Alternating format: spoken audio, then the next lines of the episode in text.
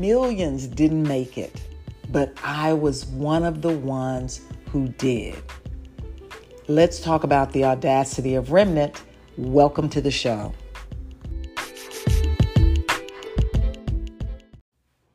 Happy Monday, happy Monday. Hey, did you get a chance to check out my online course, How to Lead an Adult Bible Study? I think I'm going to leave it up for maybe another week or so. And as I mentioned, you, you can go to my social media um, Instagram, Facebook, Twitter, go to my Linktree, and you'll be able to download the workbook. So I'd love it if you would check out the online course on YouTube and let me know what you think about it. All right. So, welcome to Audacity Presents. I'm so glad you joined us today. I hope that each week I can give you a few moments of peace, encouragement, and of course, a little bit of laughter, right? Everybody needs to laugh. So, the past few weeks, you know, I've been talking about identity and image. And it's like, with so much going on in the world, there are more and more people losing themselves in this culture. They're losing their identity to the cares of this world. And when that happens, only a small few will know who they really are in Christ. In other words, only a remnant will remain that stands for Christ. And that's what I want to talk about today the audacity of remnant. Are you willing to take a bold risk and be a part of the remnant? I know you're thinking, Mary, what is a remnant and why would I want to be a part of it? So let's break it down. So, remnant is defined as a small remaining quantity of something.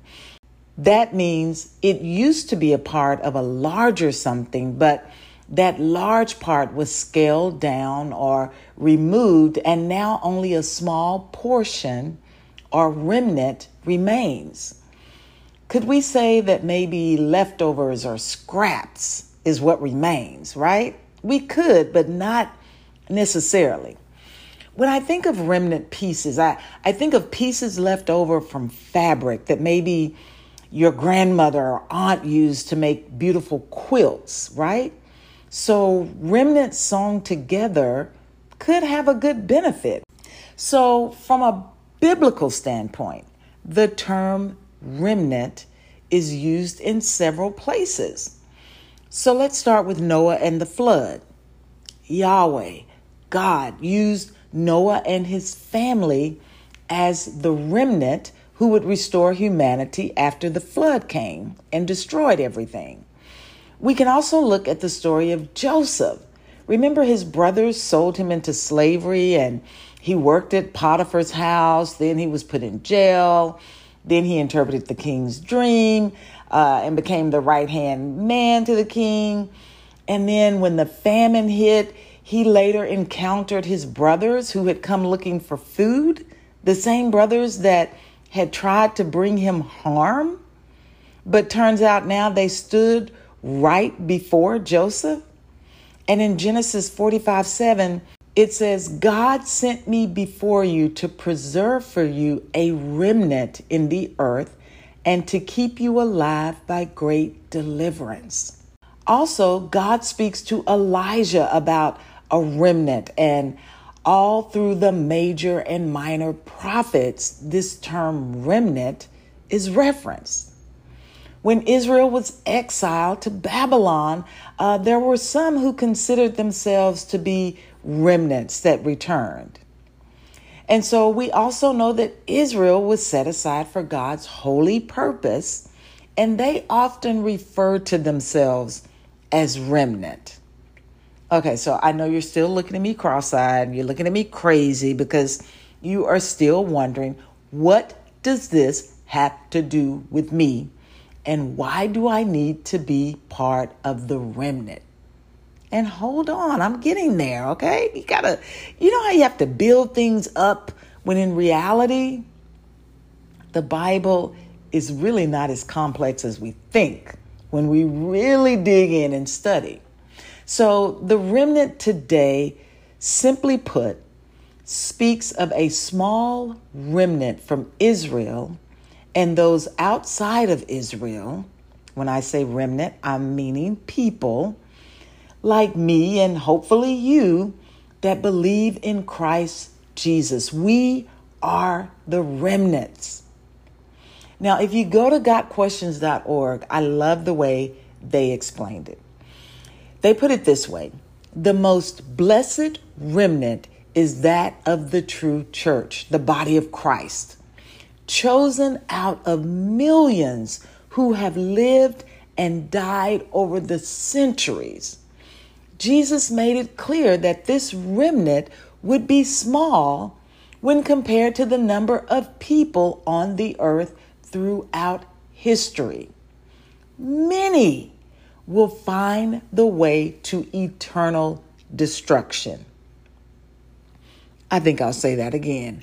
Many will find the way to eternal destruction, but very few will find the way to eternal life.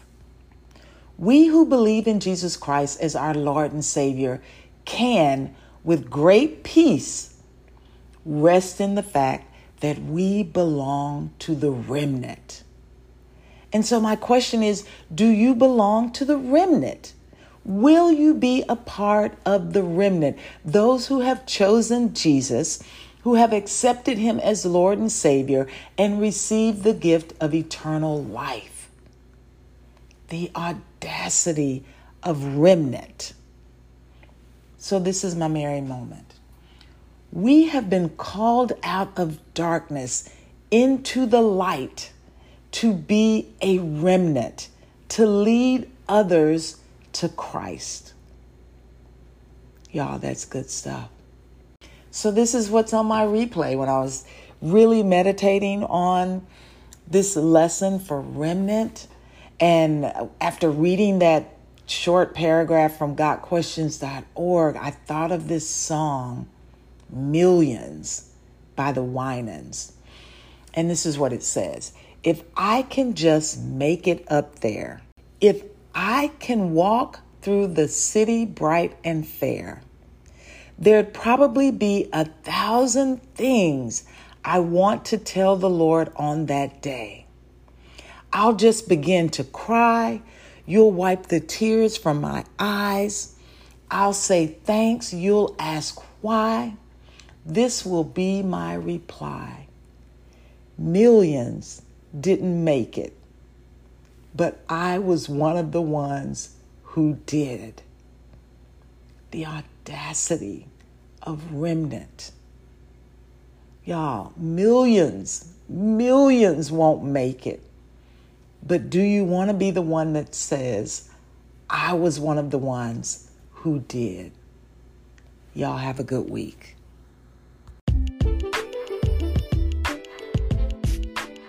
Hey, I hope you enjoyed the show today. And remember, Christ died for you, was resurrected for you, is returning for you, all because he loves you. Now, all you have to do is confess, trust, and believe in him. Y'all have a good week.